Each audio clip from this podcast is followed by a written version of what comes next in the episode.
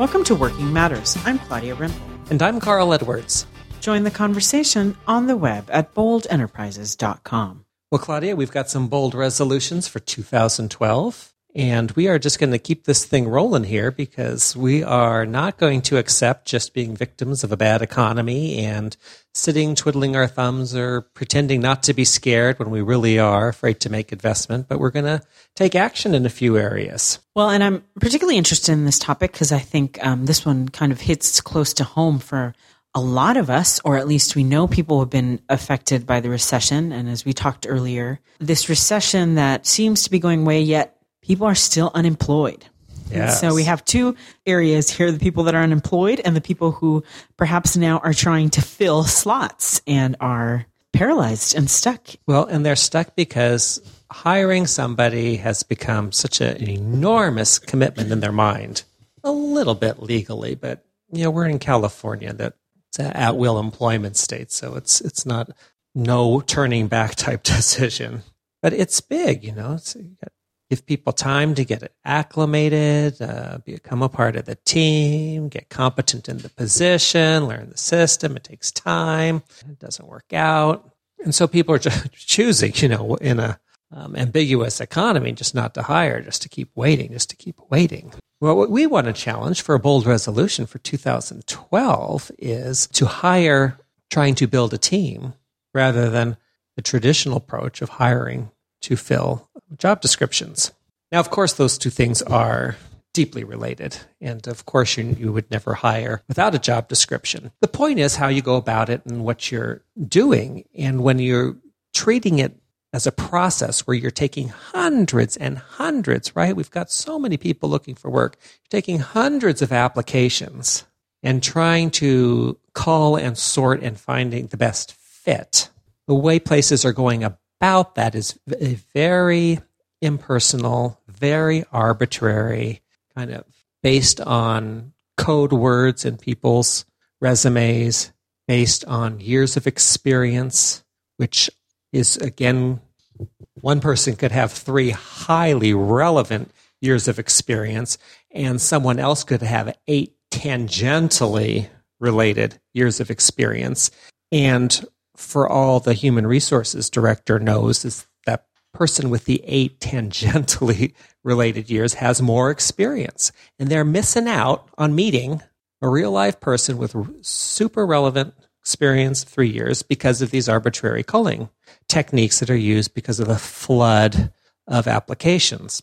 Well, it's not new because of the flood of applications, but the problem associated with it is exasperated by how many people are looking because these human resource people are overwhelmed in the flood of interest in anything they open. Well, what we're suggesting for your resolution for 2012 is instead of trying to fill job descriptions based on these arbitrary criteria, is that you try and complete your team, that you think in terms of the team and that sort of fit. So your criteria, what you're looking for has a lot more to do with working style, with personality, with values, with buy into the goals of what you're after.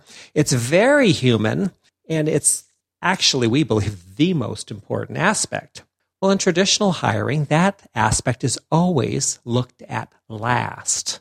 The last thing you do is you meet people in person and test all those aspects.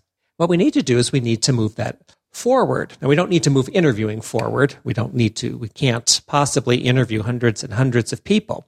But in finding out what we need for this job, whether it's your own department or whether you are in human resources and you're trying to facilitate some department heads job search, is a different set of criteria of who they need on the team. And then you start looking for that in resumes and you start looking for that in cover letters. You put that out in your post as what kind of person you're looking for, what you need on the team. And you will get, you know, excellent, excellent applicants right off the bat. Then you can start discerning whether their years of experience are relevant or not, how, whatever the number is. Then you can start asking questions about whether their experience actually relates to what they will be doing in your firm or not. And that part of it, which we're having computers do for us, which they do poorly, right? They're just looking for keywords. We've already got, we're already doing it with people that we want to talk to. So that's what's exciting about it. And that's why we want to make it a resolution for 2012, or why we're calling it a bold resolution, is because we are taking a different approach.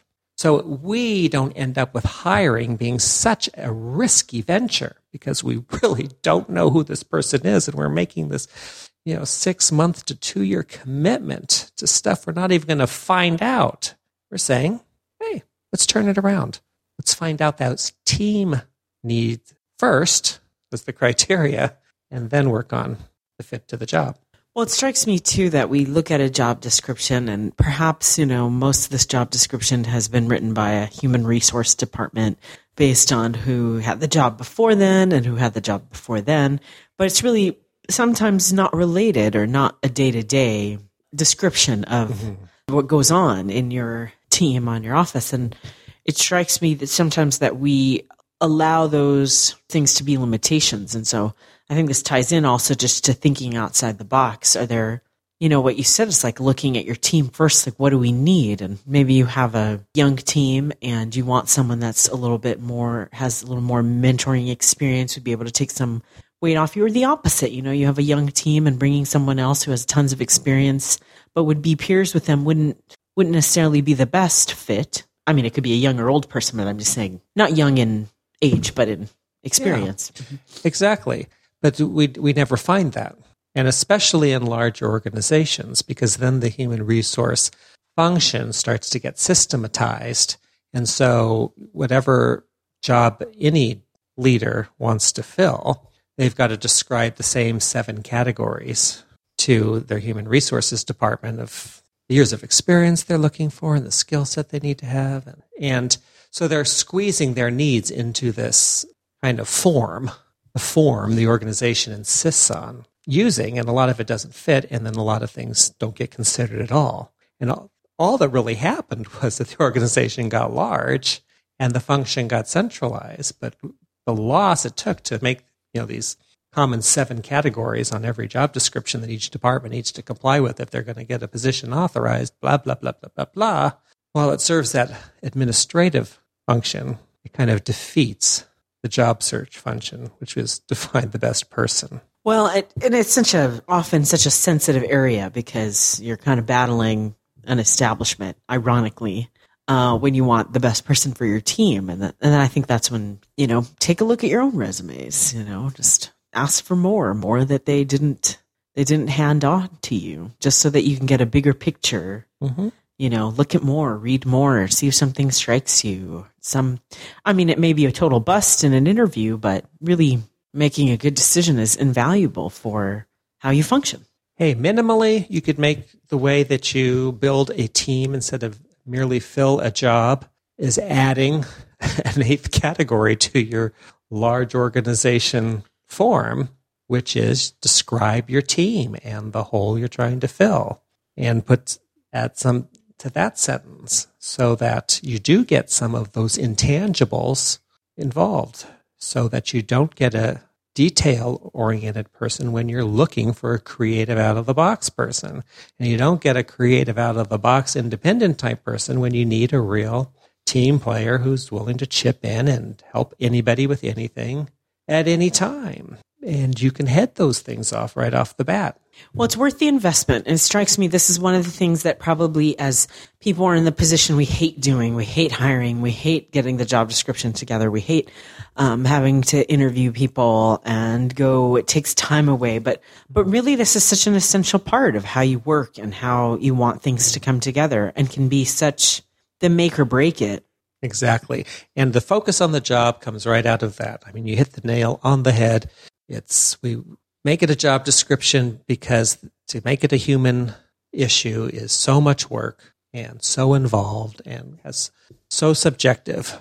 But we work with people, and there are no other kind of people in the world than unique individual people. And so until you come to terms with that fundamental starting point that we work with people, organize things around people, we're going to be fighting it all the time. So build a team, don't fill a job.